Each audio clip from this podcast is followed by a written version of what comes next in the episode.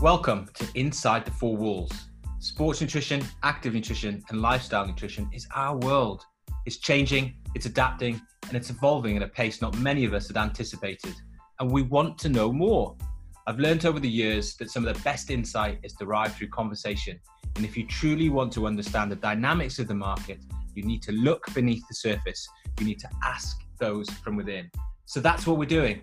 We talk to people from within the industry, those that have opinion, those that have been at the coalface, and those that have been there and done it. So buckle in and enjoy the ride. I'm Nick Morgan, and this is Inside the Four Walls. Welcome to episode 14 of Inside the Four Walls. Now, we are back after a short break, but we are back with a bang. And today we have Marcus Malinga and Jack Morrison from Your Zooki. Now, if you haven't heard of YourZooki prior to this podcast, then you are absolutely going to want to know more after you've listened to today's story. Between Jack and Marcus, you will get one of the most enthusiastic, passionate, and raw stories about starting a brand over the last three to four years and making noise in what is inherently a niche and functional market of dietary supplements, but bringing it into the mainstream in an experiential way through a differentiation in format. I think between Jack and Marcus, you have two infectious individuals who tell one of the best stories to date on Inside the Four Walls that I will never be able to do it fully justice. So, with that, I'm going to let you sit back, relax, and enjoy, and leave you in the capable hands of both Jack and Marcus to tell you all about your Zooki. Marcus Jack, welcome to Inside the Four Walls. I'm super excited to have you both on. I feel like you boys and YourZooki are talk of the town, um, not least because of, uh, I guess, some good public relations recently, securing a funding and so on. But actually, I think doing something innovative in the market at the moment. So um, thanks for joining us. Um, Jack, probably a good place to start is if you can give everyone listening a bit of a background to the genesis of the idea of YourZooki. Where did it start and how did it come about?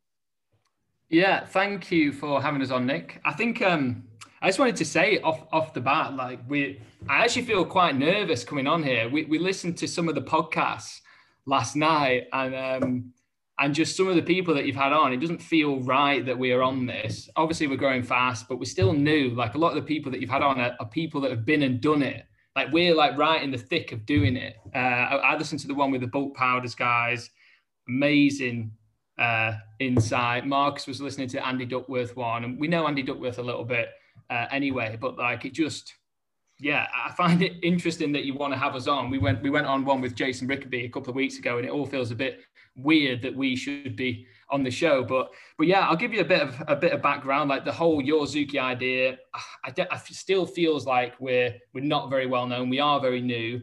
Um, our brand, our supplement brand, we focus on the delivery system and we focus on the experience of using products. So it, can, it sounds like a stupid name. I can tell you where it came from, and then maybe you'll kind of understand a little bit about about what what the what the it's idea. It's going to be is. one of my questions.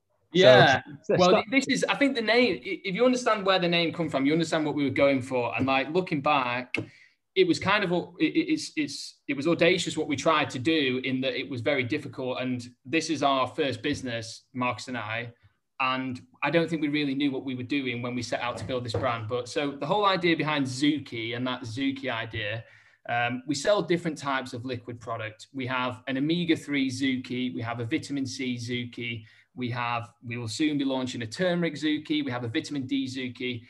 And the idea really is to focus on the delivery system and focus on the experience. So when you see that word Zooki, whether it's with our vitamin C or our vitamin D or whatever it is, that is like the mark of quality that the product has been designed to be as bioavailable as possible and it's designed to be as enjoyable as possible to use every day. So it's about bioavailability, it's about impact, but it's also about experience. Okay. So these sorts of things that are very, very different to your capsules and your powders um, and, and, and, your pills and very different to supplements that have come before. Um, and so when we set out to do what we to do what we've done, it was all about that delivery system. And the idea was if we were bringing a new format to the market, um, we didn't really want to like technically we could have called it emulsion and we could have said oh we're going to sell an omega-3 emulsion or we're going to sell um, we're going to sell a vitamin d emulsion or we're going to sell liquid products. Um, but because it was so different or we thought it was different uh, we figured we should give it a name. Um, and so like that idea that word zooki that represents the delivery system and the format. It's about the format that you're taking these products in. Um, so kind of a weird idea, kind of kind of different to what's come before. And and the way it all kind of started was with Marcus. What year will it have been, Marcus? When you'd 2017, it was, I think. No, we launched the business 2017. Oh. When did you injure your knee? When did when did what was the seed 2015, 2015. Yeah, so 2015, Marcus, very serious rugby player. Um, I don't know if this is on video. Mark's big guy, looks like a rugby player. He's got the cauliflower ears, and he injured his knee pretty badly, and he had to have an operation. And when he was recovering from this operation, the surgeon said, in the recovery process, take really high strength omega 3 fish oil. And anybody who's taken really high strength omega 3 fish oil will know that involves swallowing massive capsules and it involves the occasional fishy burp coming up yeah. later in the day. So, like generally speaking, these things work. You deliver a really high dose. It can help with the inflammation. People have been taking it for years for these benefits from these fatty acids, but the experience was very poor, and the delivery system. So, using that capsule as a way to get it into your system, effectively just a, a massive gelatin torpedo of fish oil. That didn't seem like the best way to do it, and it wasn't a great experience. And and we thought, or Marcus had the idea, there has to be a better way. And around this time um, was when vitamin waters were becoming a thing. And, and I think it was 50 Cent had this vitamin water and it was very different. So rather than having your pills, you, you can have this drink and it gives you all your vitamins for the day.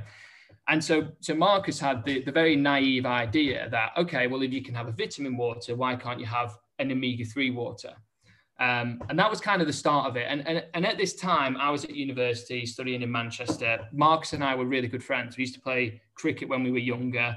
Um, and our, our friendship groups kind of merged. We went to different schools, but local schools. So we kind of became pretty good friends around sort of 14, 15. And, and we'd always kind of been into business and chatted about business. And Marcus was like very, very entrepreneurial.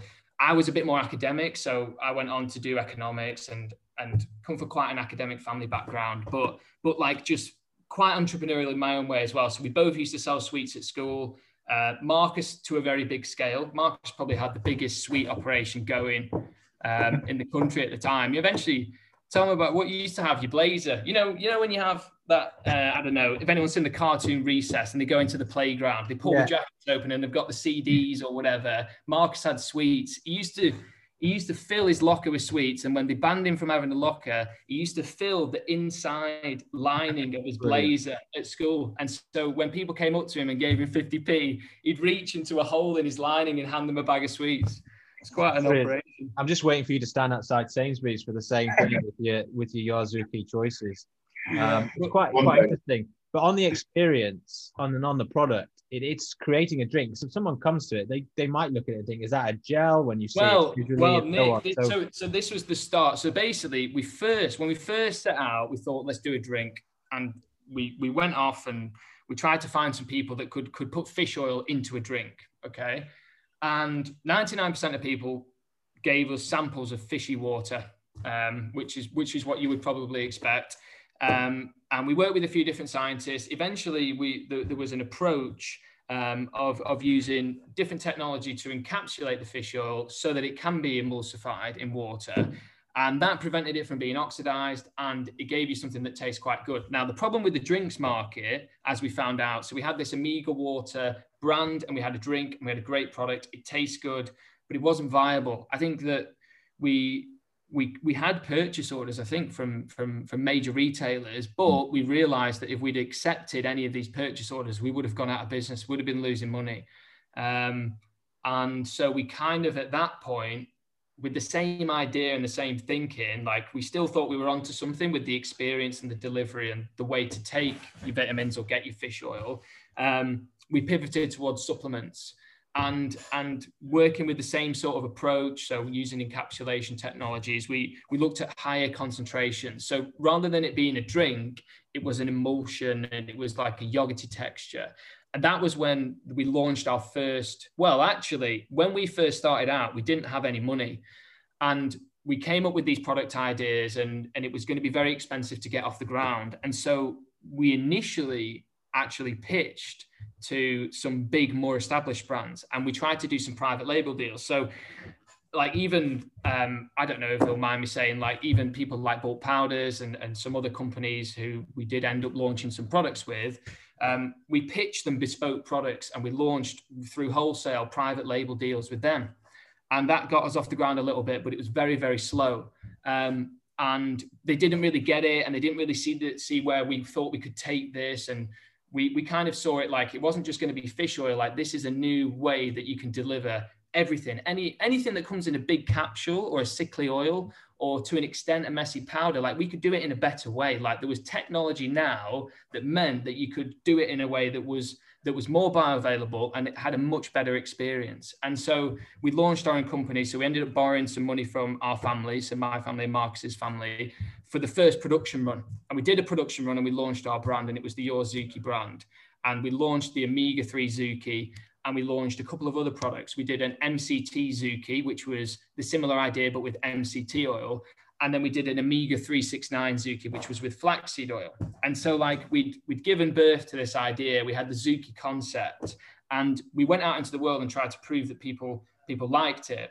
Um, and we didn't have so like it's interesting when you when you listen to bulk powders uh, bulk now bulk um, talk about their story about how they built like a very solid e-commerce business from the outset and now they're trying to morph into a brand like even to this day, we're still figuring out the e-commerce. Our e-commerce is growing very fast now, and we, we kind of get it. But when we started out, we didn't have a clue about e-commerce, and we assumed naively that we could launch these products and we could just sell them online, and people would love them, and they'd buy them again, and we would grow. But it didn't work like that, and and we found that through doing shows. So we did a couple of shows. We launched it at BodyPower. We sampled with people. We sold to people. People loved it, but we didn't have a model. Um, and so we kind of like, whilst we were trying to figure out a way to take the business, we did a few more shows and we, we wanted to get to the point where we were confident that people loved this and they understood the concept and they understood the brand. And very, very luckily for us, and this is this is a common theme. I'm just rambling on here, but I'm trying That's to give good. you the full story. Keep going. If I give you the story, like you'll see, this is a it's a weird path. So we got very lucky. We, we were doing a show at Olympia. It was a consumer show, and we met somebody um, called David, and David said, I love this. I love your brand. You need to go to QVC. Now, QVC is obviously the massive television shopping channel. We didn't know what it was. We, well, we kind of knew what it was, but we didn't really appreciate the size of it and the potential of it. And we basically we said, okay, right, David. David took us there as a consultant and he introduced us to QVC, and QVC loved us. And, and I remember Marcus when we were there, the first time we went there, and we didn't we were so nervous for this. And this was in our first year. So we were just starting out and just doing business. We were so nervous. We were like, look, it doesn't matter what happens. The worst thing that's going to happen is we're going to get a really good video for our website. And at the time, like we, we were hardly selling anything through our website. So we were like, maybe this is this is going to give us a professional sharp video that we can use on our website and maybe we can sell some products. And this could be the sort of segue into our e-commerce stores taking off. And um, and we went on and we sold the, we sold the fish oil. But I remember when we first went into that meeting, we were sat there, weren't we, in the reception. Anybody who's been to QVC, they have these headquarters, and in the lobby, so in the reception area, you've just got a wall full of TVs, and they've got sort of QVC. This is when it dawned on us, like that this could actually be quite a, re- a, really big opportunity. So they've got QVC UK, QVC Germany, QVC US, QVC Japan, QVC China, all these different TV channels on at the same time and every single one of them was selling bras. And every single one of them was selling like bras and knickers and it was women. And we were just sat there in the lobby with our fish oil and we were like oh my god we're, we're, we're in the wrong place. Um, but around that time qvc were trying to get away from sort of that very sort of one not one dimensional but like they were they were known for um, sort of fashion and jewelry and gadgets and they were trying to do a big push into health. And so right place, right time. We walk in with a great taste and fish oil product that is a lot of their customers take fish oil. It's slightly older demographic. And we did a show and we basically say, look, we'll give you seven minutes. We'll give you seven minutes on air. And we just, the phone lines just went crazy, didn't they? We, we, we went on and we sold out and we sold hundreds of units. I think we, they do an initial order and then they do an advanced order. We sold out of everything. And, and that kind of gave us the platform to start building the brand. So we hadn't really figured out the e-commerce, but we knew we had a good product. We knew people loved it. And QVC gave us that sort of opportunity to speak to the nation and so and and also because the product was different and this is another challenge is like it was so different it needed explaining yeah it's a really good point um, because it is different and people can look at it and it can stand out but they still need to be spoken to yeah. more so than you'll ever get at a at an on store point when someone looks at it for 10 10 seconds 20 seconds even if you're lucky and so that explaining point but what what a, what a bonkers story in some respects but a good one i mean in, in yeah that well, well we, we, the learnings on. would be that it's like an MVP model. You launch, you move. You didn't really know, and you just kept moving to the opportunities that that presented yeah. themselves. Well, it, it, nearly it nearly put us out of business. So we, so basically, I wouldn't even go as far as to say it was there was nothing planned about how this unfolded. Like we didn't, we never sat down and we never made a plan. It's like similar to how the bull guys were saying. Like in the early stages, they didn't have like a two year plan or a three year plan or we were kind of just sort of moving with it and just seeing where it took us. And we did a lot of QVC and it got to the point where we were doing so much on QVC, it built up to this massive day and we did like 10,000 bundles in a day. But the problem was, is that we, this was our, in our second year, we, to do 10,000 bundles in a day, you have to produce 12,000. And so like after that promotion, even though we sold thousands and we got in all these households and it was great, like actually it nearly crippled us. And we decided after that that we needed some bread and butter business. We still hadn't figured out e-commerce at that point. And so we wanted to move into the retail market and we look we just launched the vitamin c product at that point and this is a, a liposomal vitamin c. So it's vitamin c zooki but for this particular ingredient whereas with the omega-3 fish oil it's a micellar encapsulation. For the vitamin c it's a liposomal so slightly more suited. And that's like again that's part of that zooki idea is you go with the, the most appropriate delivery system for that active ingredient. So we'd launched this vitamin C product and we got a call from, very luckily, around this time we wanted to move into retail, another stroke of fluke luck. We got a call from the Queen's Pharmacy in London. And the Queen's Pharmacy in London is a pharmacy called John Bell and Croyden. Have you heard of Have you heard of John Bell and Croyden? No, I haven't. But keep Nick, going. You, if you haven't heard of John Bell and Croyden, then that's uh, that's shame on you. So this is like the most pristine pharmacy in the whole of London. It's got the royal seal. So if you think if the Queen needs a prescription, she's going to John Bell and Croyden, and it's just the most gorgeous store, massive, almost like department-like store. And this was like the creme de la creme of London. And we were like, this is amazing. We went down to London, we visited them, they loved it, they stocked the brand, and that was our first listing in London. And we kind of made the decision at that point. I moved down to London, and um, uh, we, we, used to sleep on our friends' sofas in Clapham. But eventually, we plucked up the courage. We're going to take the risk. I'm going to rent a room. So I moved down to London, and we basically said, "Look, QVC is terrifying. We need a business model. What I'm going to do is we're just going to make sure that we become the best selling product in John Bell Croyden. And if we do that, so this was just me, I used to stand on the shop floor all day, every day, sampling and explaining the product to people and just growing it, just like forcing it to grow and forcing it into people's hands. And if we do that, then hopefully some of the other retailers will say, well, oh, you're the best seller in John Bell Croyden. We, we should list you here. And that is exactly what happened. So we got a call from after we became a good seller in John Croyden, we got a call from Planet Organic. We went into Planet Organic, we nailed that. I trained, we trained all the staff members, we sampled and we sampled and we sampled. And then we became the best seller in Planet Organic and Revital phoned us. And then we did the same in Revital and then As Nature Intended phoned us. And then eventually we got into Whole Foods. And by this time, we'd be, we were building a lot of traction in London retail. E-commerce was still pretty much non-existent. Like it was growing, but it was growing organically, not because we were we were digital wizards, but because we were just the brand was starting to grow and we were sort of forcing because we were selling more and more. Word of mouth was starting to kick in. The products are amazing, so people were repeat buying in these stores, and and we grew that way. And then and then really what kind of kicked us up a notch even further. So we'd become every store that we were in in London, we were the best selling vitamin brand. Um, maybe not as a whole, but like within the products that we sold. So our vitamin C is the best seller in all of these stores, still is. And around that time, uh, then we get through to March. So we just launched in Whole Foods and things are really picking up now. And then um, coronavirus happens around March time. And so obviously we'd just been making our way through London. So our brand awareness was building. And when coronavirus hit and the whole world started to turn their attention to immunity products, like we just, it just went crazy. And, and after that, like we just, the, the, the, the amount of sachets that we sold that we were doing, and again, we nearly put ourselves out of business, didn't we, Marcus? Yeah, about a million sachets a week we're making with with four machines up and running. We had um, a few what sort of senior guys who built and sold companies who were very successful in their own right who decided to help us out. They had, you know, their own manufacturing facility and you know, one of the guys was working till early hours of every morning, every night, pumping out um, products for us. And um, wicked experience, but yes, pushes so close to the line, so yeah. close. How, how did that? So coronavirus hits. Everyone sees that there's an importance for immunity. That's okay. But how did they end up finding you online? So you haven't well, really been digital wizards. So, You've not got yeah, a big e-commerce platform. Well, how have they suddenly found you?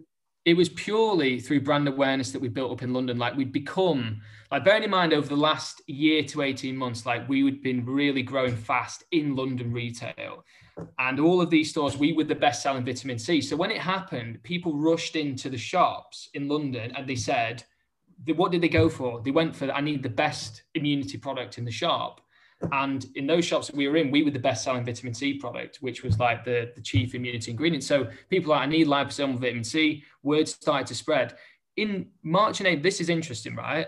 I don't know if we've ever spoke about this, but so around that time, Nick, when you look at the Google search trends, we were like Zooki Vitamin C. So our brand, our brand is called Your Zooki, but people often refer to it as Zooki. So Zooki Vitamin C was like the, the after COVID and coronavirus, it was like the third fastest growing search trend on Google in the UK because the word of mouth just just went crazy.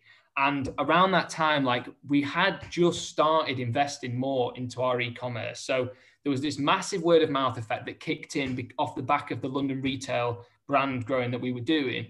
And we just start over the last six months before that point, we did, we've always had a subscription model and we've always we've always had e-commerce up and running. We just we just didn't really know what we were doing and we were starting to invest more into it. And again like around that time we just started to get it going a bit more. We just started figuring out google ads and retargeting on facebook and and we just did we did a phenomenal amount of business in a very short space of time. Everyone around us in our industry sold out and the problem was so around the, there was it was like a recipe for disaster because you had all this demand for vitamin C and you had a lot of demand for liposomal vitamin C, which is what we were we were pushing. That that was our thing. Like this is vitamin C, but it's liposomal vitamin C. It's very different from your standard vitamin C. And people were looking for it, and that was growing. And the airlines obviously all shut because no one was flying anywhere. The airlines went down. And our, our, our liquid, so the actual liposomal encapsulation stage of the production, takes place in the US. And so air freight prices went through the roof and everyone around us was sold out. We have no idea what we could sell, but for a time, we basically made the decision, didn't we, Marcus, that we're probably never going to get a chance again where so many people are willing to try our product, which is very different. And in normal times, it takes a lot longer to acquire these customers. Like people want it, and and we can't keep up with demand. So we basically racked up a massive freight bill, and we flew over. The manufacturers in the US were at capacity. We were doing like 14 tons a week of, of liquid, flying it over in the IBCs, and then we had four companies in the UK who were filling the putting the liquid into sachets and um, and we sold millions of sachets in a short space of time. But then the problem was um, the the retailers suddenly just stopped. Okay.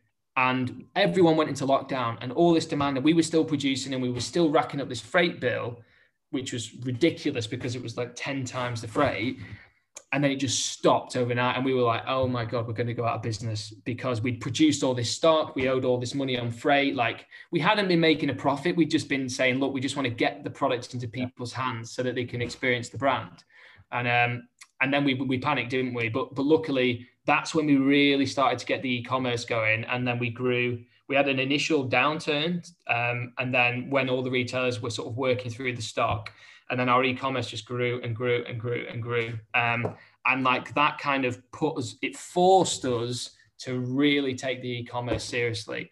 Um, and so yeah, and that's kind of taken us. We've had a year, probably the last year of sort of solid uh, growth e-com. Uh, our e-commerce is growing much faster than our retail, and then also like we've just got with the retail, we've we've stepped up from London retail to national retail, and then we've we've gone nationwide in like the US and Canada in retail. So we've gone from being like predominantly retail driven, and we still are in thousands of stores around the world, but we're now kind of we're trying to morph into the e-commerce. The e-commerce is becoming more and more critical.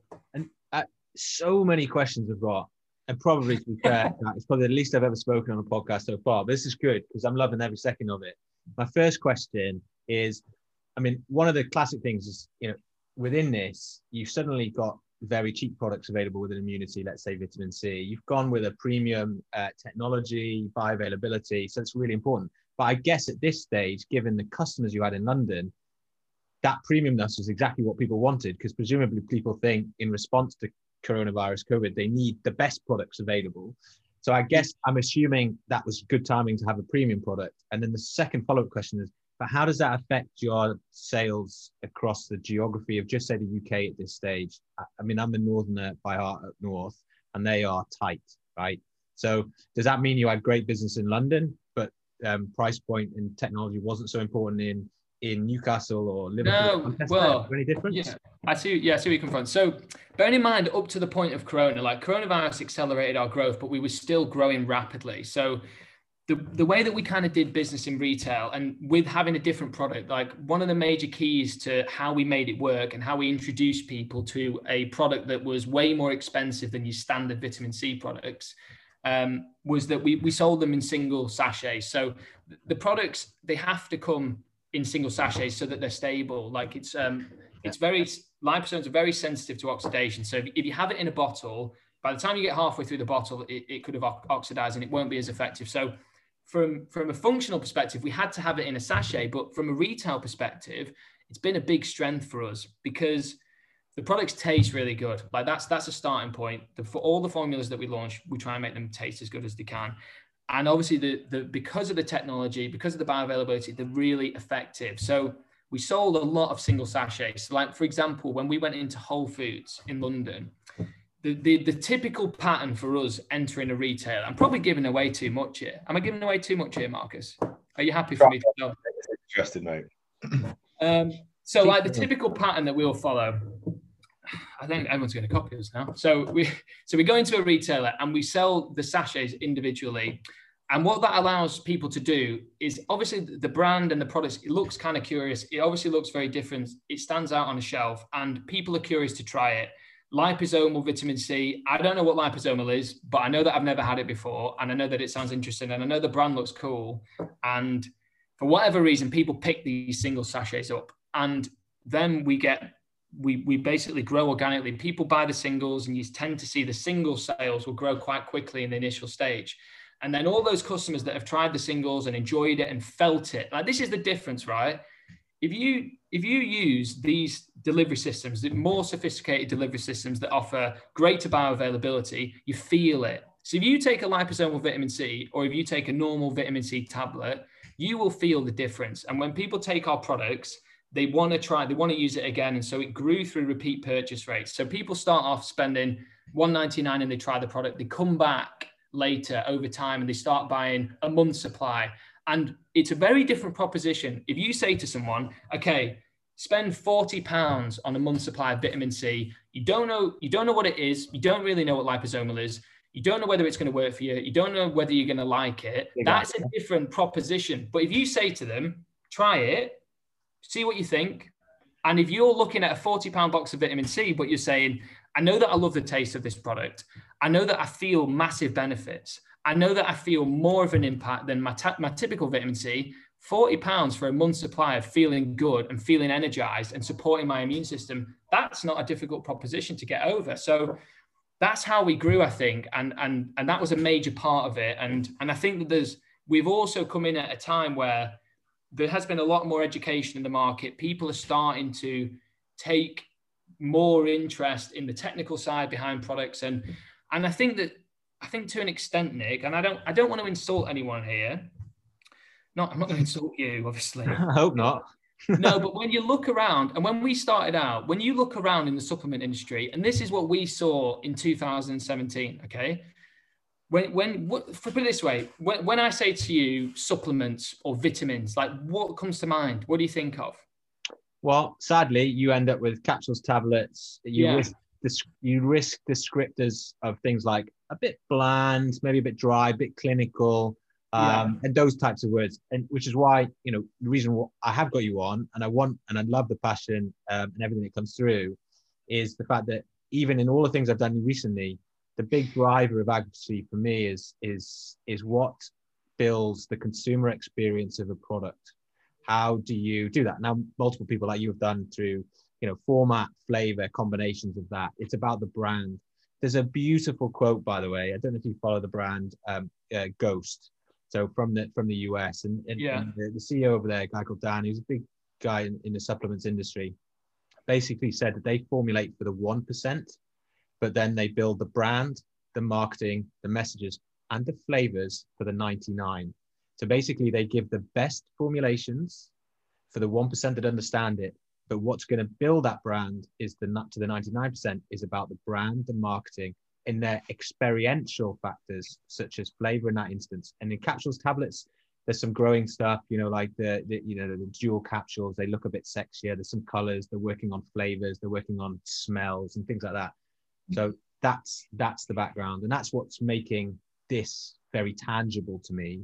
That yeah. um, the story is amazing, but the factors that underpin it, I think, are very very sensible um, and, and that's what's really interesting to me. Actually. Yeah, well, I think it's I think that we actually had in the early days, and it comes back to trying to do it differently. Like when you do a product that's very different to what people typically see. So, for example, when we launched the omega three product, there wasn't anything like that on the market. And and when we launched our vitamin C, there was a handful of other products. It was actually a bit easier to grow the vitamin C because there were other, even though we were selling vitamin C Zooki, that was our product, but it still fit into this liposomal vitamin C market. So it was a little bit easier in extent because we were we were part of a market. It was a niche market, it was a growing market, but we were part of it. So there was one percent of customers who understand what liposomal was, right? And there were there was one percent of customers in the vitamin C market that were saying, "I'm going to set out and look for a liposomal vitamin C." And there were searches for it, and there was a market on Amazon,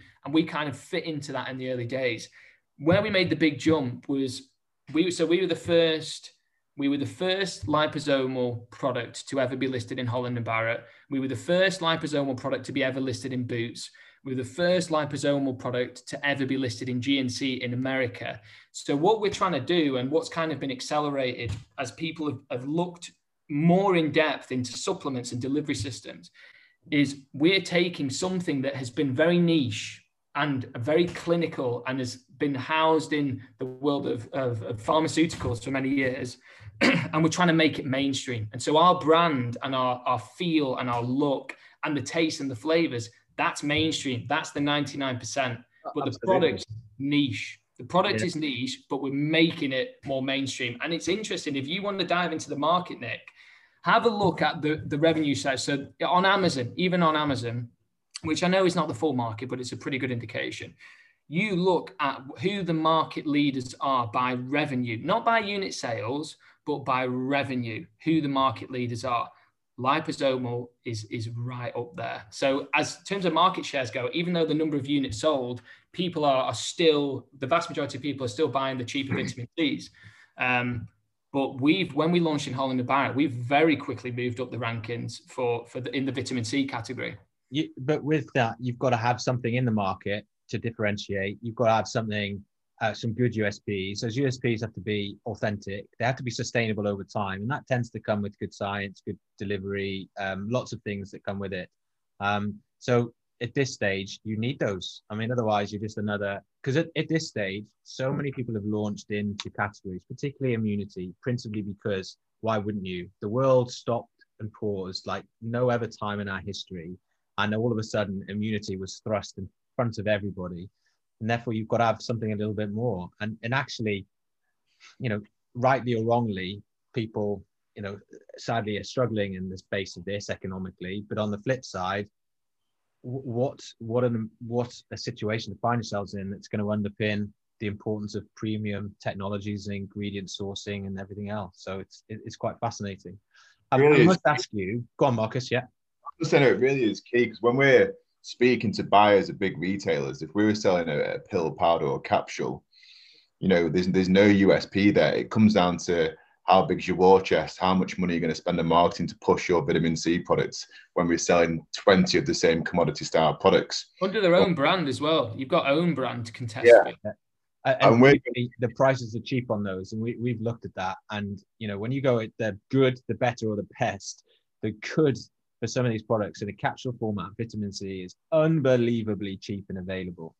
Yeah, yeah. And it comes down to how big your marketing spend is if you're just launching a, a commodity product. And you know, when we're we're speaking to to the big retailers, it's not a discussion on how big is your marketing budget. It's a discussion on the product and how it's going to pull in new customers and drive revenue and pull in new customers to these retailers. You know, and that that's really important because again, the number of people I would speak to, and all the brands that are listening, or other people that are listening who know how t- difficult it is to go and talk to buyers and, and and talk about their brand above and beyond the price they're negotiating or the the margin they have to give away and they wish they could tell them this story but the problem is the stories can be too convoluted and not always mm. built on inevitable or, or is the strength of a story that you really really want if you can go in and everyone wants you because of your brand and your offering then the rest follows and actually conversations are, are a lot bit easier. And maybe a, comment from you both. Um, probably the most important thing about this format is you can okay they buy to sample but you could sample it. You can sample it. And actually vitamins and minerals uh, capsules tablets there is there is no experience and well, yeah there's nothing there's nothing to experience. Yeah that's the thing is like if you and and this is a big thing like and when we go on QVC and you listen to a lot of the other brands when they're explaining it they say okay we're selling this pill um you need to it's going to do this this and this for you you should notice the benefits in six months. So let me let me to put all of this because to some degree you've answered so many questions in it already. But the genesis of the idea starts in 2015. Sadly, Marcus, you have a you know a, a, bad serious knee incident, so you kind of get your head around. Well, this is nothing is out there to work for me. So you've got a lovely eye in that. You're the consumer all of a sudden. The brand launches in 2017. We are now only at the beginning of um, 2021. So you're really only talking about three full years. Now, I've, I've, sort of asked you in in advance of this, like for context to everyone, because we've heard the, the story of all of how you got there. But if you could almost simply put into uh, units or something, just give people an extent of the growth, the actual growth from a 17 to 18 to 19 to 20 and what you feel you're on 21 would be really useful because it'll sort of tie in everything you said that people can get their head around if that makes sense I think yeah. we, we tripled we tripled again this year, haven't we, Jack, compared to last year? Yeah, we we've either doubled or we've either doubled or tripled every year for our four years. I think that I'm hoping that if we do, if we're on, if we stay on track for this year, we should be pretty high up there on the on the fast track 100 um, with the growth that we've had. So I don't want to throw a specific number out there, but we've doubled and tripled every year for four years, and we're on track to, double, I think, double or triple again this year. So, and we're in, you want some more numbers. So, we're in um, two and a half thousand retail stores worldwide. So, we're nationwide in the UK, Ireland. We've just launched nationwide in Canada and all across America. Um, that's another story. If you want to dive into the US retail yeah. market, that's another story for another time. But that's been exciting and scary. Um, and I think that we're probably gonna we're gonna go for a bit of a phase of there's a danger that we could overgrow and there's a danger that we could overextend ourselves. And I keep coming back to the bulk guys. Like there was something interesting he said um, when you were talking about the markets that they've expanded into. I think there is definitely, and we've said this a few times, Marcus, haven't we? You, there is a danger that you spread yourselves too thin. So yeah. I think we're even though we're rapidly expanding around the world, I think we may enter a phase of, of consolidation. And just a bit more manageable growth with through the e-commerce and the D2C and the subscription model. But yeah, we're growing very fast and we're on track to to triple again, double or triple again this year. I mean, Like, last year we had we sold a product every was it every five seconds. Last Yeah, year on In 2020, every five seconds, someone had one of our one of our sachets, Amazing. which is pretty cool. We worked that out. It's probably not like the thing is right. You're talking to us, and we're we're like we're still a startup. We're still a, a messy startup, and and we're, we're trying to do that whole thing where we morph into a proper business. And like the sorts of numbers that the bulk guys talk about, and the, and Andy Duckworth in Myprotein, like we are just a minnow in that pond. We are a tiny little minnow, and we can't pretend for a second that we're massive. But within our niche, we are we're, we're quite big, and we're kind of we've become a market leader in this sort of niche liquid specialist supplement space. And I'm hoping that maybe you get us back on in a year or two's time, and then Oh, we maybe will. we'll be we'll be a hopefully we'll be a household a household name. That Zooki word at the moment, like a, a percentage of the market have heard of it. If you know liposomal, then you know Zooki. But I'm hoping that in a year or two's time, like I want, I want to see everyone's going to be launching liposomal liposomal products and these niche liquid products that have just been condemned to this niche for years and this very clinical edge. They will go mainstream, and I hope that when it does happen, we'll be at the forefront of that. I think there's a good chance of it, and I'm sure you will. And and for everyone listening, if they haven't listened to listened to previous ones, just to remind them that I think it was Adam, it could have been Elliot but Bolt, basically said I think they'd launched into 14, but they were very clear that when they launched in the market, they wanted to make sure that market worked before they they, they extended, which is what you referred to. And I Yeah. think Marcus, you referred to, or between you, Andy was really clear, key, clear in his as well, where he said it's easy to sell a product to one person, but it's really difficult to get that person to come back and buy Yeah. again. And I suppose when I'm listening to everything that you've said, I'm hearing that people have got it into their hands, and you've managed to do that through various factors that have been fluke or by by skill. But quite a large portion of those have come back to buy again, which is every investor or you know people's interest dream down the line, which I'll come on to funding in a second. And actually, one of the reasons that underpin all of this is experience, experiential elements of a dietary supplement that has traditionally been viewed in a I'm going to use the word bland, but that's unfair. But It's mechanical, so kind of mechanical, isn't it? In a way, I think it- some of the obviously some of the the powders and the drinks taste taste great, and there's a huge flavor element to them, and the, the Yeah. rise of protein bars is a big thing. But like I think that sort of certainly some of the vitamins and the products we're doing, like the capsule dominated ones, then there is no there isn't much experience there, and and like we place like it's so crucial to us is is is the actual fact that people look forward to taking our products and they remember to take them because they want to take them and they love taking them. Um, You- You've had an amazing, amazing story to tell, by the way. And I think you probably still do yourself a disservice by saying you, you know, I mean, to some degree, if you combine to, you know, half a billion dollar pound company in terms of Myprotein or a hundred million this year for bulk, then, then yes, but still, if you follow your exponential growth, you're you're doing okay. Um, but We'll funding, are you sole co-founders? Have you taken investment? Are you the, everything else tells you, you know you've done it through loans, through banks, the 1.6 million from from Metro, which I'm sure you're going to spend very quickly going into the US, which we'll come on to. But what's the what's the co-founder um, relationship um, and the, the, how have you funded it? Jack and I, majority shareholders, we founded it. It's still a family owned business. So Jack's parents, my parents hold some equity. We've it's got 50, 50 between the families, isn't it?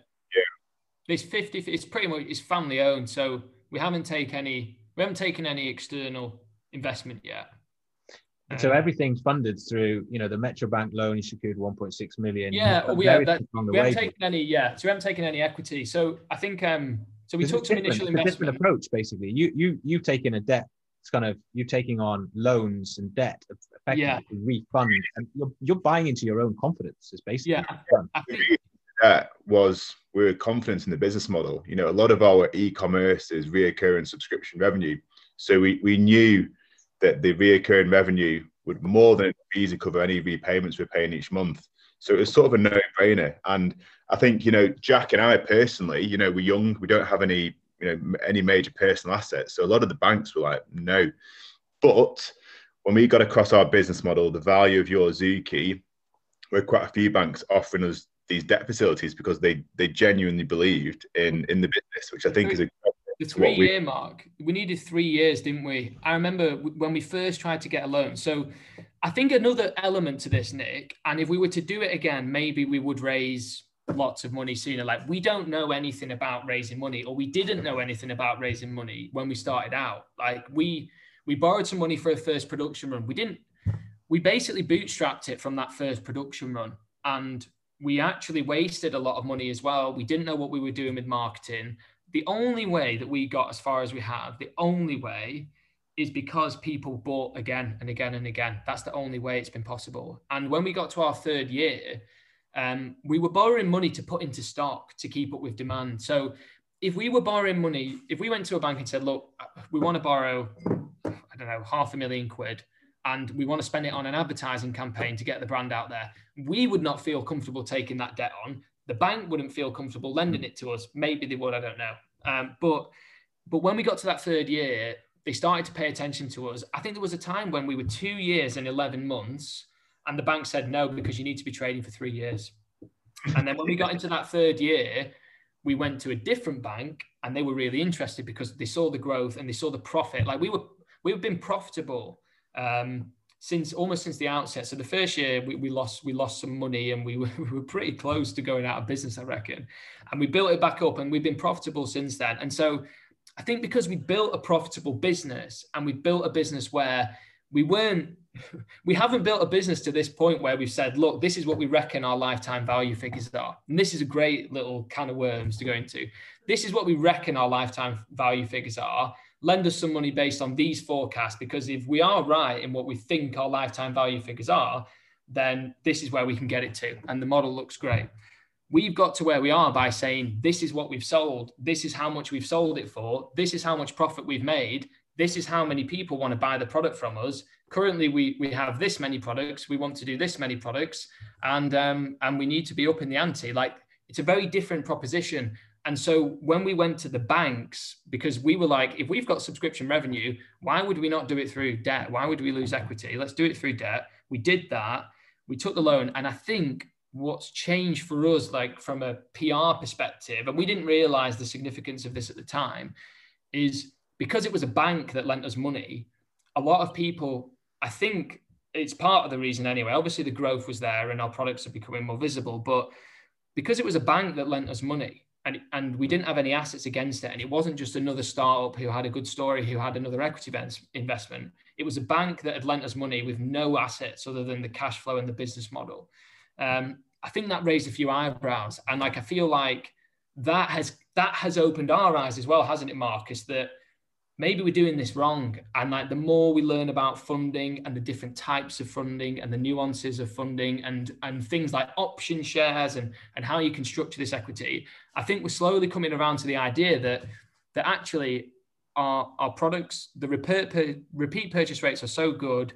The lifetime value figures are the actual lifetime value figures are so good that actually we would be foolish not to raise again in the near future and to really ramp it up because I don't know what we're waiting in a way like we're kind of on a scalable business. And yes we are you know multi-million pound company but what could we do if we took on some serious investment? Where could we be? You know yeah. we're just we, sat on a scalable business. Yeah I mean we we've had various people on here that have raised I mean series A funding could be anything you know from 5 million or excess. I mean Nick's who we took on from Scandinavia Stefan was brilliant. And, you know, they just they just took 30 million US dollars to launch ice cream into the US. You know, so there's people with some deep pockets that are super keen.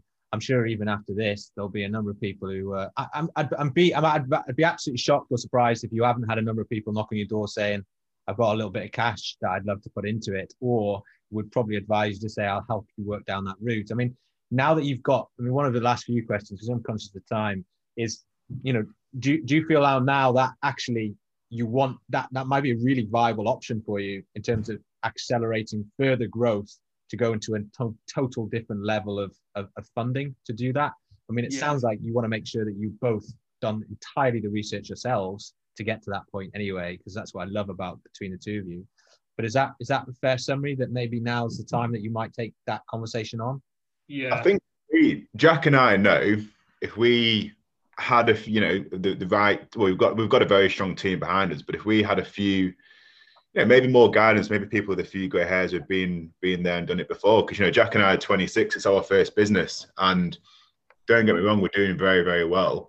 But if we had, you know, some people with experience and and and and some further capital in the business, you know, this could be a global company, and that's where we're getting towards.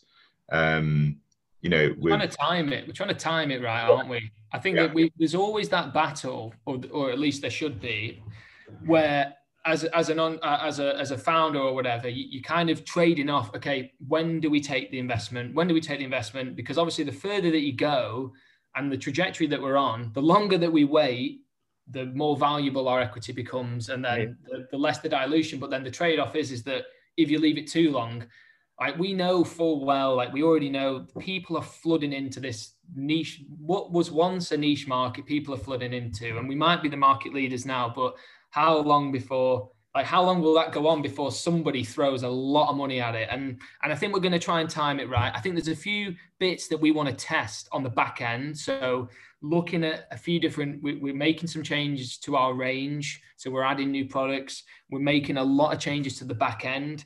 Um, we're, we're trying to optimize that customer journey. We're trying to maximize that lifetime value. We're trying to see that when we start to scale the marketing spend that we, as we are doing now, that these customer acquisition costs they hold true and they don't fade away. And i think we're trying to just get it to a point where we feel really confident. Do you know what? We're going to get a really big valuation. We're going to get a good injection of cash and we're going to build a team. Well i mean you, you've said all those metrics are exactly where people want to start and if you're profitable as well along the way you've got those metrics particularly lifetime value repeat purchase uh, and, and you can demonstrate you've got uh, i guess a responsive e-commerce model and back end and you've got great data that underpins it. You know you're in a really good place. I guess the big thing about all of this is that you you don't end up taking your eye off the ball because you can then start getting starry eyed starry gazed eyes a little bit at the future or the opportunity. And next thing you know someone's come along and um, um, tried to jump in onto the same thing um, how many people are involved so i mean in four years what how big's the business how many how many heads do you have we've got a few how many do you reckon how many's full full time how many Eight. Official employee eight, but outsourced. We do. 30. We have. We work with some. So we work with a really good. We work with some really good outsourced agencies. Like again, like we we had to go.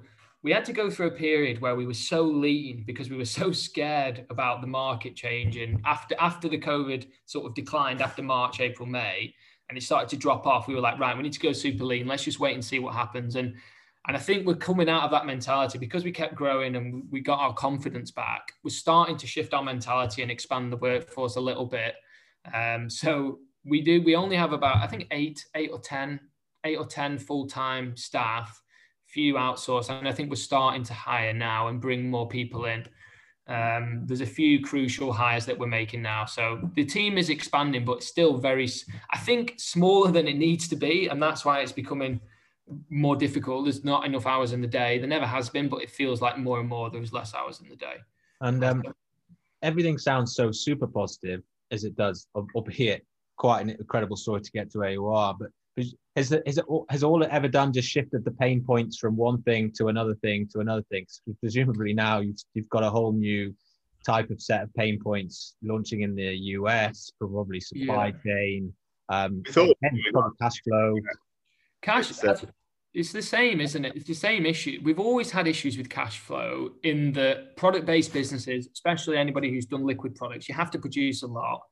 So cash flow has always been hard, and, and we're learning about all these things that have just pained us. Like I remember when someone did a post about Gymshark, and they were talking about their cash conversion cycle, and they had a negative cash conversion cycle, and we were like, "Hang on a second, our cash conversion, what's ours like?" And it's terrible. So it's the the bigger that we get, the bigger the swings in the cash flow. The more products that we launch, the more retailers that we go into, especially with America.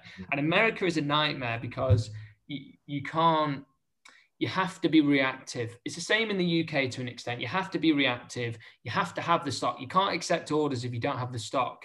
And when lead times are long, it's not like it's it's longer lead times because the specialist and because the liquid and there's ingredients sourced from left, right, and center. So it's I think that a lot of the issues that we're having, they're becoming they're becoming bigger. So like it's always been cash flow, but now cash flow is very difficult. We, we've just we're going to bring on an FD. We never thought in a million years we'd need an FD. We're bringing on an FD, which I actually feel great about.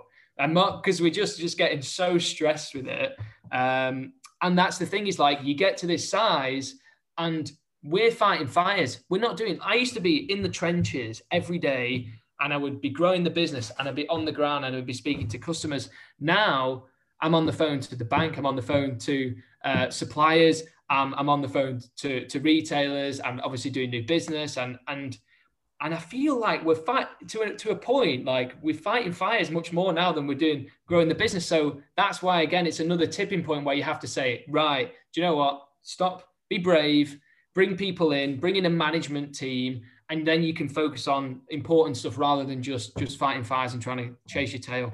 And then your next big uh, pain point is actually just people. You've got to find the right people that, that embody you both, which is quite unique, um, and that are prepared to knuckle down like you do. Like you know, financial an FD sounds so like grandeur, doesn't it, in terms of that? But if you yeah. find the right person, they change your life. You find yeah. someone who's not quite maybe too traditional, or it doesn't necessarily be about traditional, but it's not quite right for you and your business, then you'd be like, Christ, wish we hadn't done that. So I guess your people thing is going to be such a big thing for you because um, you're placing trust in more people to deliver your dream. And that's, I think, one of the most or the trickiest things that I pick up from pe- people who built and been successful on entrepreneurial based businesses. So um, yeah. I think the key to it what we found is the key to. I think Andy Duckworth mentioned this as well, and it's um, giving everyone a piece of the pie. You know, if we're a small team, you know, we we we want to build this company into you know, a hundred million pound plus company, and we, the only way we do that is everyone is fully incentivized and, and having a small piece of the pie with with option shares. So Jack and I, you know, we're starting to organise that, and, and it's um, if everyone is in the same boat uh, and, and aiming towards one goal, and if we get to that goal, everyone wins. Yeah, it's opened it, our eyes, hasn't it? The whole world of option shares. Like this is another thing where if we were setting up a business now, like we, we didn't we didn't set the business up for option shares. Like it, it wasn't geared up for that. And I think that if we were to do it again, like we would we would structure the business slightly differently and we would we would have a big pot of option shares where we could bring in some really good people who would work for a lower salary and they would they would they would see the big picture.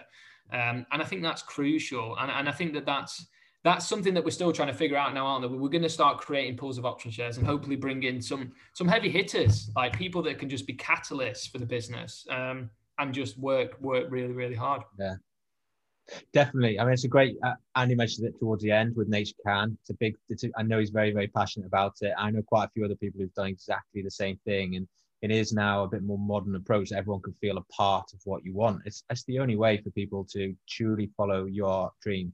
So, very last question. I mean, maybe flippantly or not, Marcus, you mentioned the word 100 million. Um, let's just say, let's just say that's a target, big, hairy, audacious goal, but maybe not because you know where you guys are anyway. I suppose. How long do you think it'll take to get there? I, so many variables involved in that, but I, can do how quickly? Yeah. What did you say, Marcus? This enlightened me. What, what's our target? No, I, I think we can get there. And I think we can get to that valuation in the next two to three years. Yeah, but turnover. How long would it take us to get to that turnover? No idea. We literally don't have a clue. Nick. Like I think it's, it's like this. It changes so fast. Like we, I don't know. It, the US is a big curveball because it's it's very very risky but like the potential upside is massive and i think we've got to play it very carefully with that. But i think that when the time is right if we can if we can prove the model in the us like we've proven it in the uk and we're doing a lot now over the next few months we'll, we'll start to really prove it. And if we start to see the numbers reflect the sort of repeat purchase rates and trajectory that we've seen in the uk then it could it could it could really go because you start you prove it in a couple of retailers, big retailers. So GNC, we're, we're, we're nationwide with GNC. And if we can prove that, then you start having serious conversations with some with some very big retailers. But on the flip side, I think where our energy is going to go to an extent, particularly in the UK and Europe, is on the e-commerce. And, and equally, if you start to prove a model there, and we've got a few different models that we're going to test out for the for the customer acquisition side, then you can really ramp it up as well. So I don't know. Depends what happens. Last question, promise. Um, when people do come to that, or they'd want to get involved or invest, and you're going to talk to that, they, I'm sure they'll go and say, you know, what's your relationship with each other? So are you a yin and a yang? Like, um, they want to know that there's some solidity there. They want to know that people invest in people as much as they invest in businesses. Maybe that's me being a bit of a softie, but I think it is true. Um, how's your relationship been over the course of this? Uh, as a final point, um, I mean, uh, to what extent has it been stressed um, to to full extent, or you know, how how easy is it to know that you've got the confidence that you're you're flying high together? Look, Jack and I are both completely different, but we're very good friends, and we'll play golf at the weekend when we can. We'll, you know, we've all got the, we're in the same friendship group, so when we, you know, if we go out at weekends, we're going out with each other. But I think we're pretty, yeah, we're both completely different, you know. Um, I think we, we complement. I think we complement each other's skills. Yeah. So, like, I think it would be like the like Marcus is quite I don't know how would you describe yourself, Marcus? Very sort of operational, very good on the B two B and the sales side.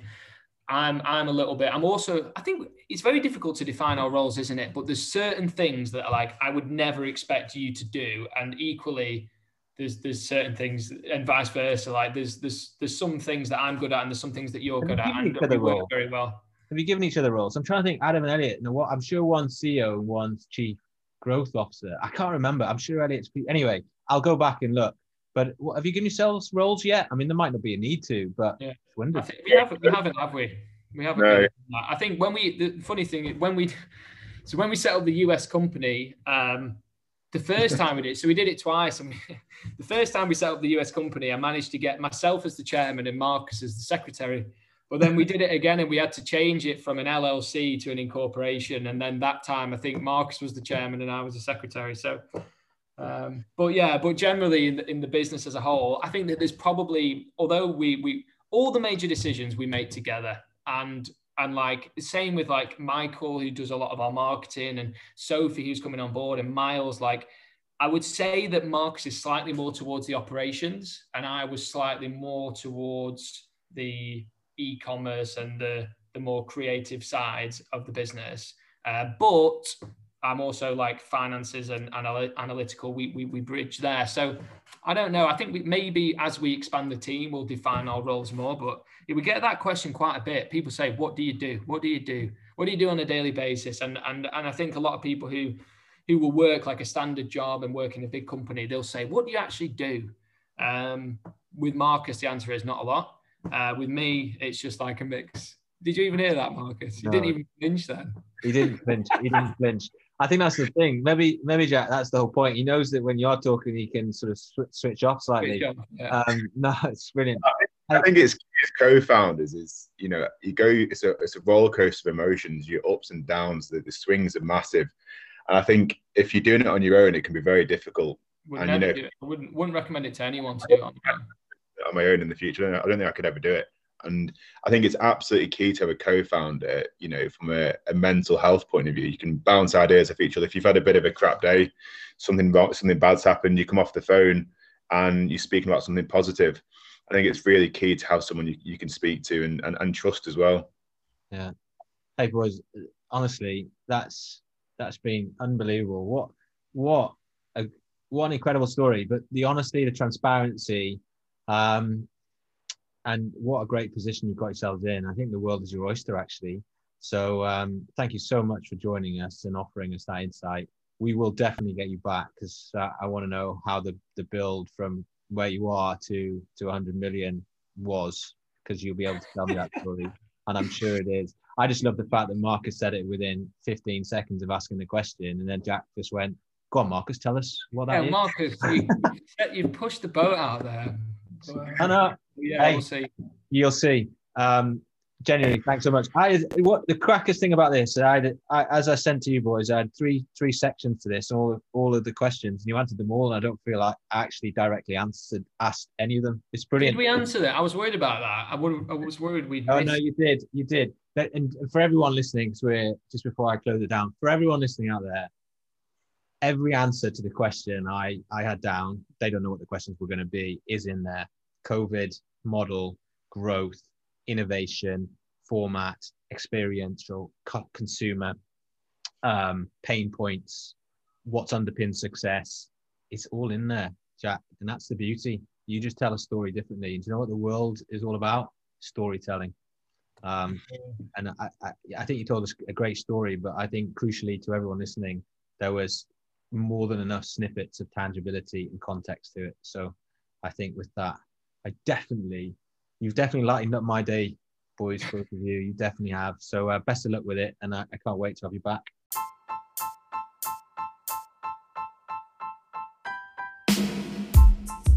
And that was the story of YourZooki brought to you by Jack and Marcus. What a great story.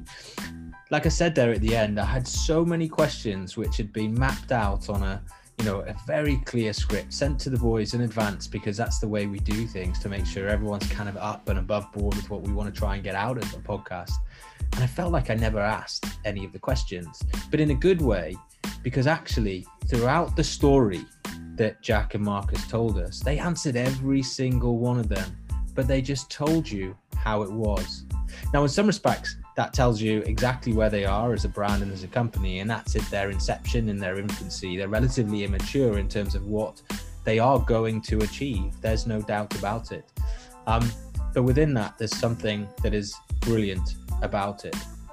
If you'd have asked a poll of people within our industry and you wrote down their idea on a piece of paper, I would argue that most people would suggest that there's not as much in it compared to what they are currently achieving. Now, that doesn't say anything about the idea. It's just that when you see a plan on paper, it doesn't always come to life until you meet the people and what those people can bring to a brand. And I think in Jack and in Marcus, what you have is two friends who work incredibly well together, respect each other, know their strengths and weaknesses, but have got a vision that collectively they can see where they're going. They don't know quite necessarily every step they're going to make, but what they are going to do is go at it 100% and with a belief that the steps that they do take are the right ones.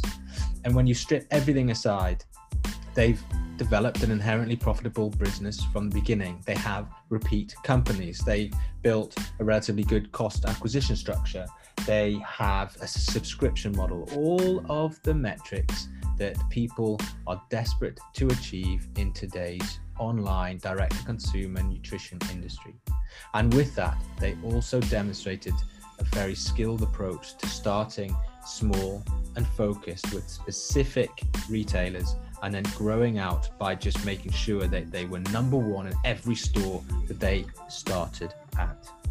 It's an unbelievably brilliant story, and I promise you, the more that you potentially get to know Jack and Marcus, the more you will want to know about them. They are probably the most infectious people I've met um, to date, and there is no doubt that they're the sort of people that we will watch on from a distance and continually be amazed at the success that they are having. So, with that, I leave you to reflect on the insights of what it's like to bring a business to fruition in today's world um, and work out what it means to you. So, to Jack and Marcus, thank you. To everyone listening, stay in touch and we will bring you some more great episodes shortly in the coming weeks.